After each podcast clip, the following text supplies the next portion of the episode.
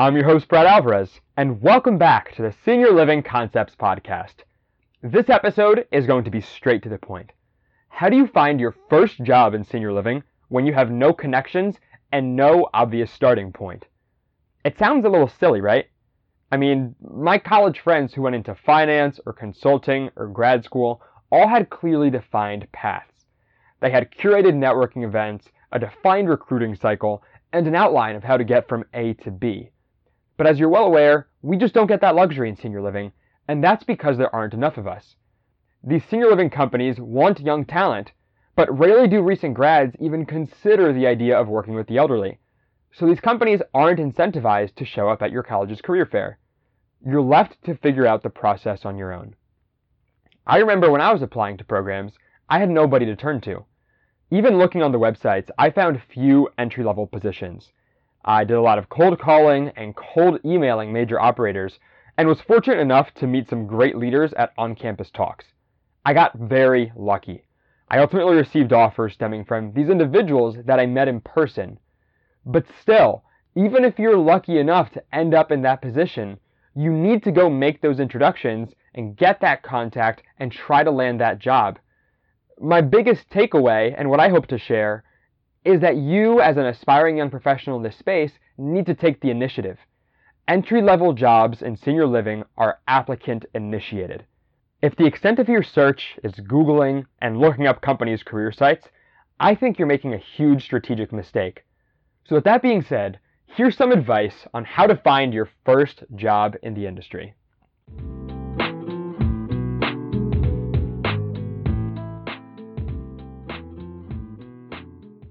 Number one, find out who the major players are and where they are.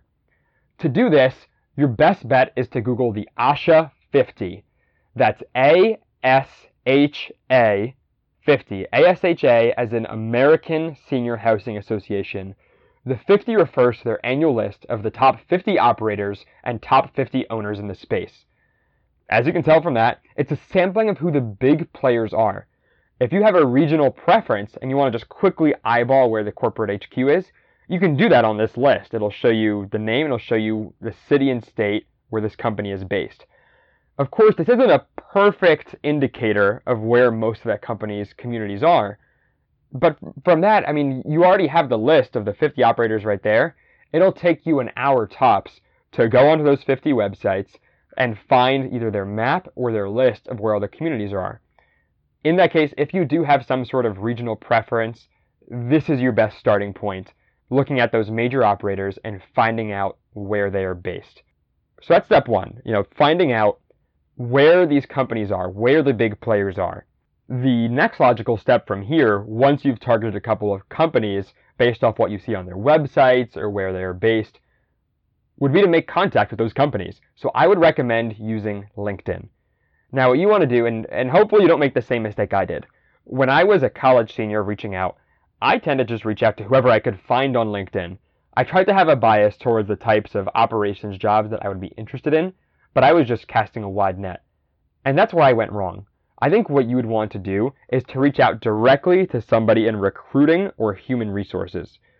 And, and here's my reason why. Even if you don't reach out to the exact correct person, you're only one link away from whoever that right person would be. That recruiting or HR personnel is probably friends with whoever would ultimately help decide where you could help at the company. Plus, these are the types of people who have that higher level view and know what the needs are and have an idea as to where you could potentially fit in.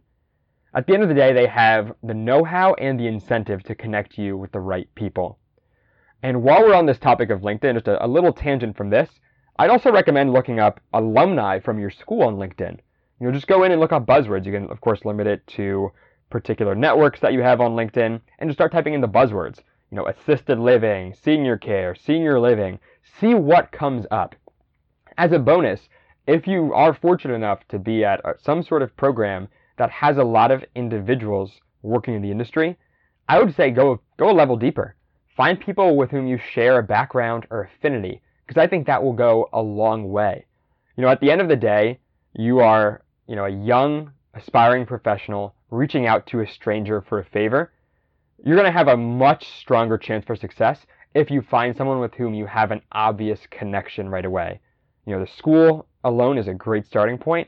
If you can find something more, that's just icing on the cake. So, anyway, just to refresh best advice so far find the biggest operators and then reach out to the correct people on LinkedIn. So, my suggestions so far have had a little bit of a regional bias.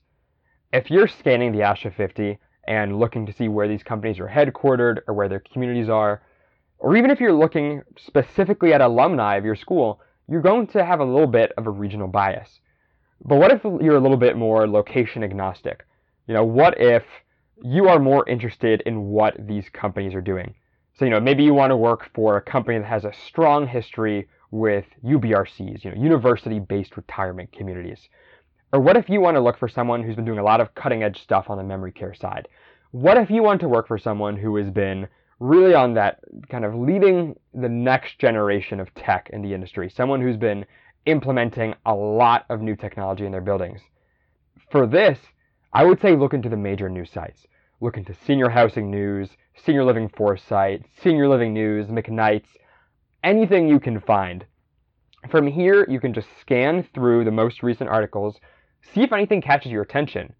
Or if you're looking into something in particular, you can just go into the search bar in the top corner, look for that, and see which providers have already been linked to those topics. Now, not only are you finding the type of company that you would really, really want to work for, but that's going to come through when you cold call, when you cold email, when you interview. If you can connect and say, you know, not only do I want to work in senior living, but I want to work in senior living for a company that has, you know, a UBRC that I can learn from, or I want to work at a senior living provider that is really pushing the envelope when it comes to technology. That's how you're going to strike a chord. That's how you're going to stand out and I think that's your best chance to move on to the next level and try to ultimately get that position. If nothing else, it's fun and a really good learning opportunity to see what is out there. You know, if you aren't already, I would really recommend keeping an eye on those big sites. Again, Senior Housing News, Senior Living Foresight, Senior Living News, McKnight's.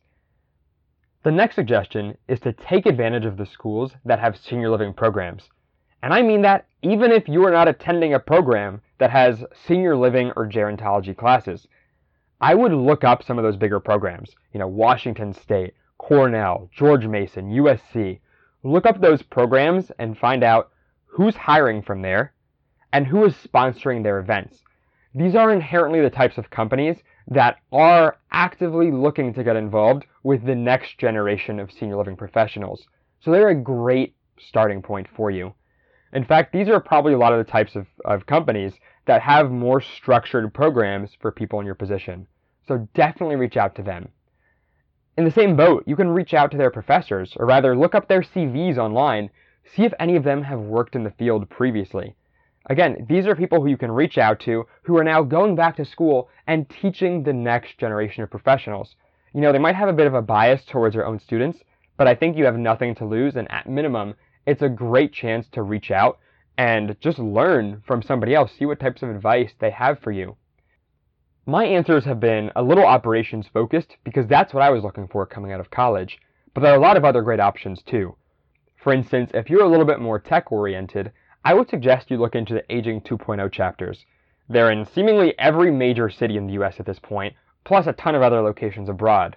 So you can look nationally or you can look at your local chapters and you can find out what some of these companies are doing, you know, what the different areas. Just start to learn what opportunities are out there and what different people are doing in the industry. So at this point, you know, you might see that there are some more VR companies out there. AI has been gaining a lot of uh, a lot of traction in the industry lately. Just find out what opportunities you have from organizations like Aging 2.0. Another piece of advice is to go to events. I would say find anything aging related in your area. You know, you can find a lot of these talks that senior living professionals are putting on at local libraries and schools. And this is a great way to get your foot in the door. Another option is just to realize that local senior communities often have professionals nights as well. I remember when I was in college, I saw a flyer for one of these events, and I totally misread it. I thought that it was supposed to be for, you know, undergrads like myself.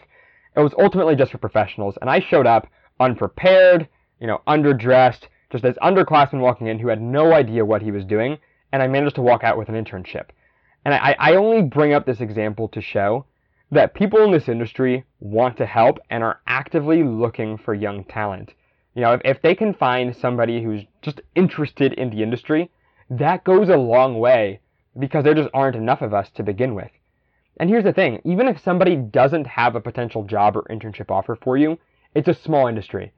Everybody seems to know each other. So if they don't have an offer for you, their friends might. Or they might at least be able to point you in the direction of where you should look next to find that opportunity. This process is going to be very applicant driven, so be prepared to initiate the process. There is no recruiting cycle, but if you're looking for a job or internship for this coming summer, I say you should start now. You need to cast a potentially large net, and it's going to take research to find every opportunity.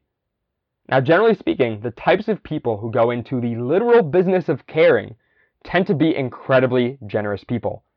Professionals are going to want to help you out once you initiate the process. So, like I said, you know, start reach, start doing your research.